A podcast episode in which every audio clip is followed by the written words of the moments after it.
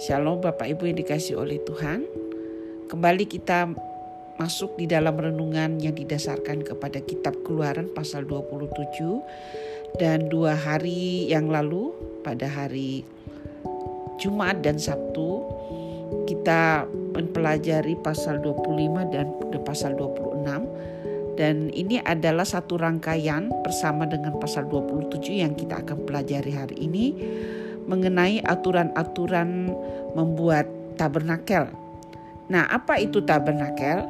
Tabernakel ini adalah kemah sebenarnya yang diatur sendiri oleh Tuhan untuk menjadi pusat ibadah orang Israel, pusat pengenalan akan siapa itu Tuhan yang memanggil orang Israel dari Mesir, mengangkat mereka menjadi umat pilihan dan Eh, sedang dalam perjalanan membawa mereka ke tanah perjanjian. Jadi sejak awal umat Israel dilahirkan sebagai satu bangsa, Allah telah mempersiapkan bagian terpenting dan rahasia terbesar agar bangsa ini tetap bisa bertahan, tetap bisa menikmati berkat-berkat Tuhan, yaitu melalui uh, gambaran dari tabernakel sebuah kehidupan yang dipusatkan kepada Tuhan dan bersumber daripada Tuhan itu sendiri. Ya, jadi tabernakel ini adalah kemah suci yang menjadi pusat ibadah orang Israel. Lalu kemudian kalau kita sudah mempelajari dari pasal 25 dan 26 dan juga pasal 27 pagi ini, kita tahu bahwa ada aturan-aturan ketat tentang bagaimana membangun uh, kemah suci atau tabernakel, bagaimana menciptakan dekorasi-dekorasi di dalam uh, tabernakel itu dan perkakas-perkakas yang diperlukan. Selain itu nanti dalam pasal selanjutnya kita akan juga melihat aturan mengenai siapa yang bisa melayani, bagaimana korban bakaran yang harus dipersembahkan, kondisi-kondisi bagaimana dan uh, kondisi orang yang boleh datang ke tempat kemah pertemuan tersebut atau tabernakel ini. Jadi dari awal Allah sudah memberitahu bahwa menjadi orang percaya itu bukan sembarangan, tetapi ada aturan. Tidak kaku, tetapi kita perlu menyadari bahwa waktu kita datang kepada Tuhan, Dia betul adalah Allah yang beserta kita Allah yang imanen, tetapi di saat yang sama dia juga adalah pribadi yang berbeda dengan kita yang transenden istilah teologianya yang jauh terpisah dan menuntut penghormatan yang selayaknya dari kita sebagai ciptaan dan juga orang-orang yang telah diselamatkan. Nah, kemudian di dalam pasal 27 ini ada tiga bagian yang diatur secara khusus. Eh, yang pertama mengenai aturan mengenai uh, mesbah korban bakaran di dalam ayat 1 sampai ayat yang ke-8. Lalu aturan membuat pelataran atau halaman yang ada di depan. Ya.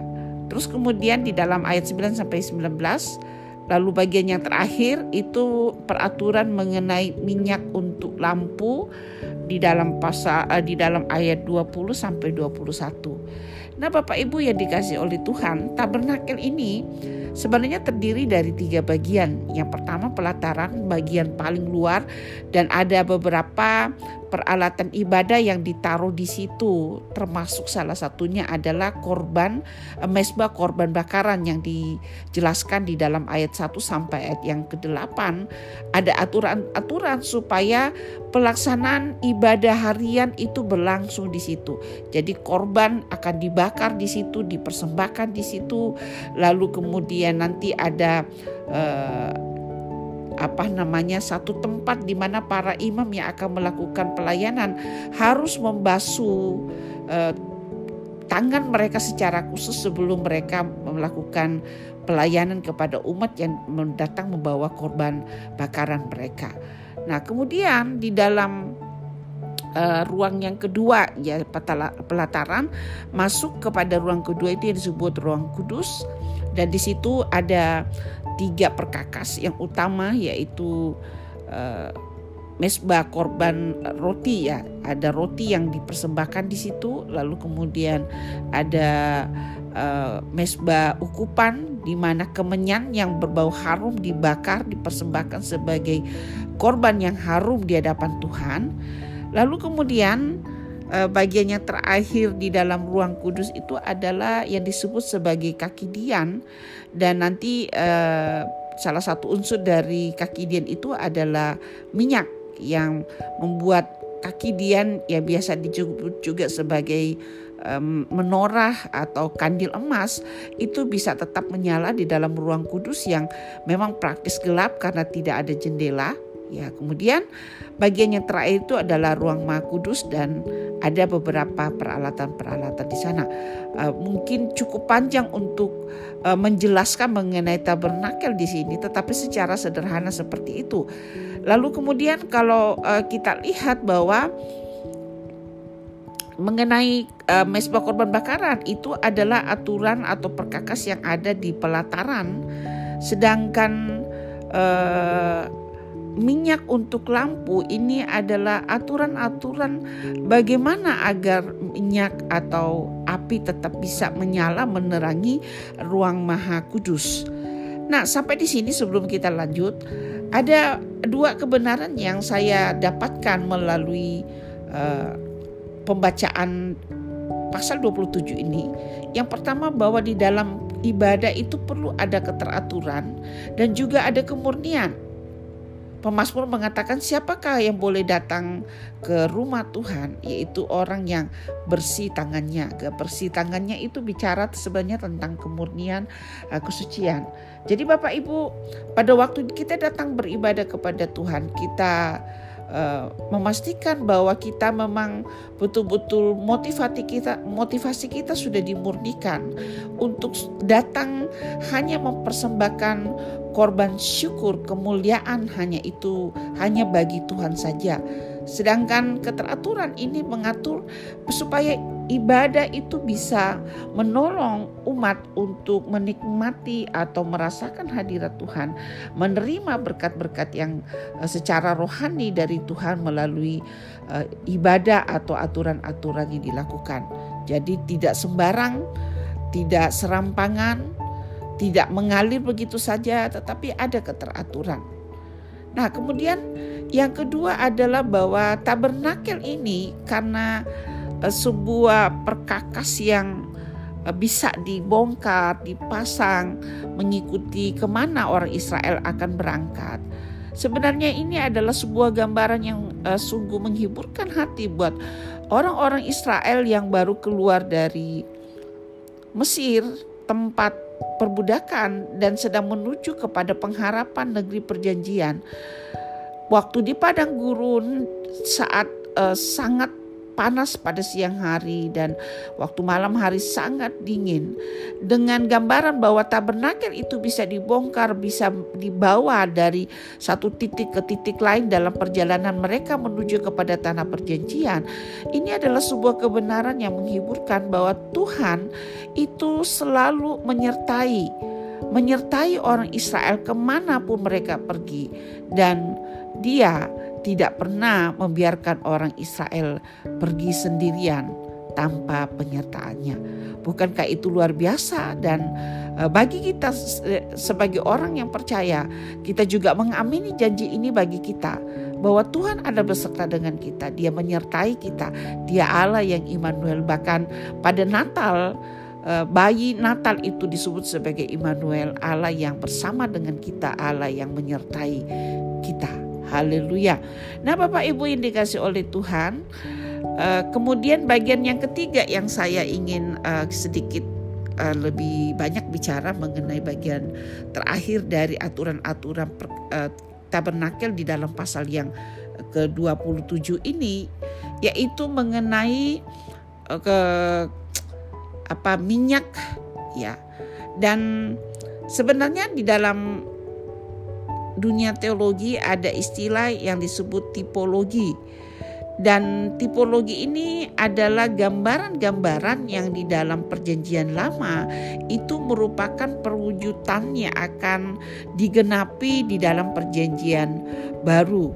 Nah, dan ini pun sebenarnya mengenai minyak yang uh, ada peraturannya di dalam uh, di dalam Alkitab Ya, saya akan bacakan bagian ini mengenai minyak untuk lampu.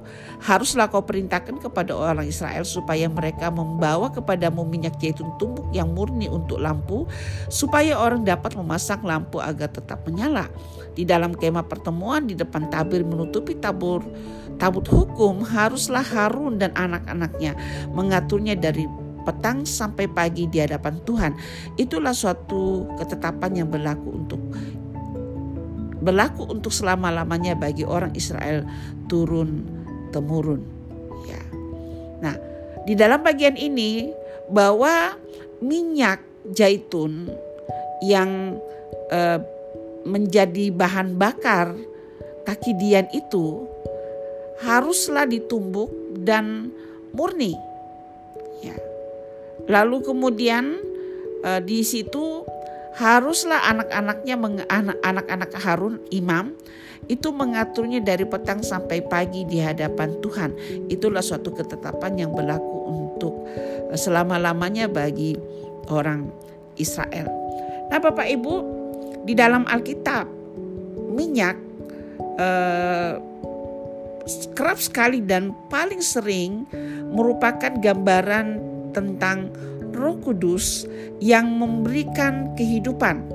Ya, jadi api yang menyala itu bicara tentang vitalitas, tentang hidup yang uh, dihidupkan oleh kuasa Roh Kudus yang tinggal di dalam orang-orang percaya dan uh, ini hanya dapat menyala ya roh kita, semangat kita untuk menjadi penyembah-penyembah yang kudus di hadapan Tuhan.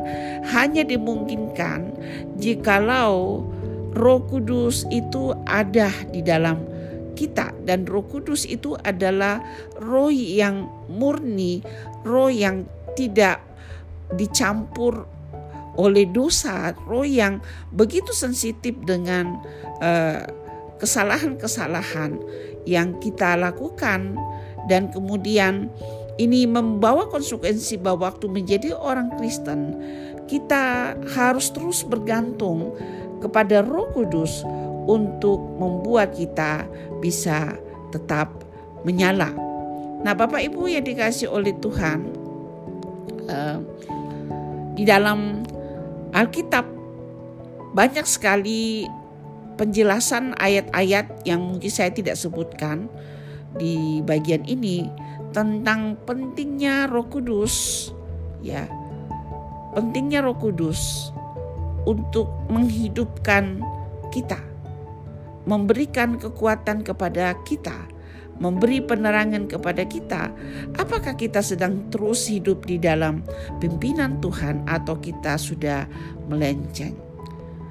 Seorang komentator bernama David Kusuk mengatakan, di hari-hari gelap ada lebih banyak alasan untuk dipenuhi dengan Roh Kudus dan menjadi sumbu yang dipangkas bagi Tuhan. Karena Tuhanlah yang memerintahkan terang untuk bersinar dalam kegelapan, yang telah bersinar di dalam hati kita untuk memberikan pengetahuan tentang kemuliaan Tuhan di hadapan Yesus Kristus. Semua kita tentu tahu Bapak Ibu bahwa kita sedang hidup di hari-hari yang gelap. Ada banyak kebingungan. Itu sebabnya kita perlu meminta Tuhan menjadi minyak yang menyalakan hidup kita di kegelapan dunia ini, supaya kita dapat melihat diri kita dan kita juga dapat menjadi berkat bagi orang. Dulu kamu adalah kegelapan, tetapi sekarang kamu adalah terang di dalam Tuhan. Berjalanlah sebagai anak-anak terang. Efesus 5 ayat yang ke-8.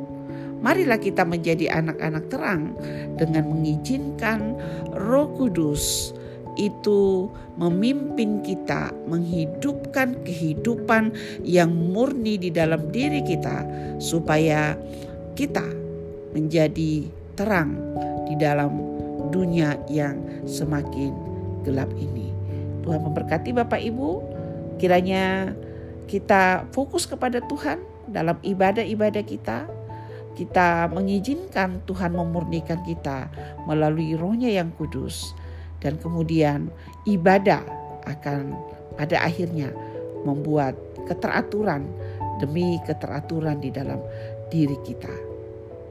Tuhan menolong kita. Amin. Mari kita berdoa. Tuhan, kami bersyukur buat hari ini. Kami mengucap syukur buat firman-Mu yang memberitahu bahwa tujuan hidup kami beribadah agar kami menjadi teratur.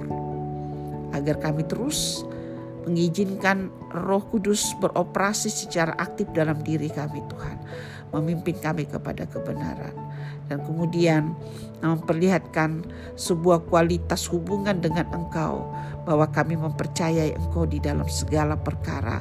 Engkau tidak pernah tinggalkan kami, Engkau berjalan bersama dengan kami, Tuhan. Tuhan, kami hanya seorang pengembara di tengah-tengah dunia ini. Kami bukan selama-lamanya akan ada di dunia ini tetapi sementara kami menjadi penggambara di dunia ini dalam segala kesulitannya, izinkan kami melihat Engkau ya Tuhan, mengalami Engkau, melihat kekudusanmu bekerja di dalam hidup kami. Terima kasih Tuhan, di dalam nama Yesus kami berdoa dan mengucap syukur. Amin. Tuhan memberkati Bapak Ibu.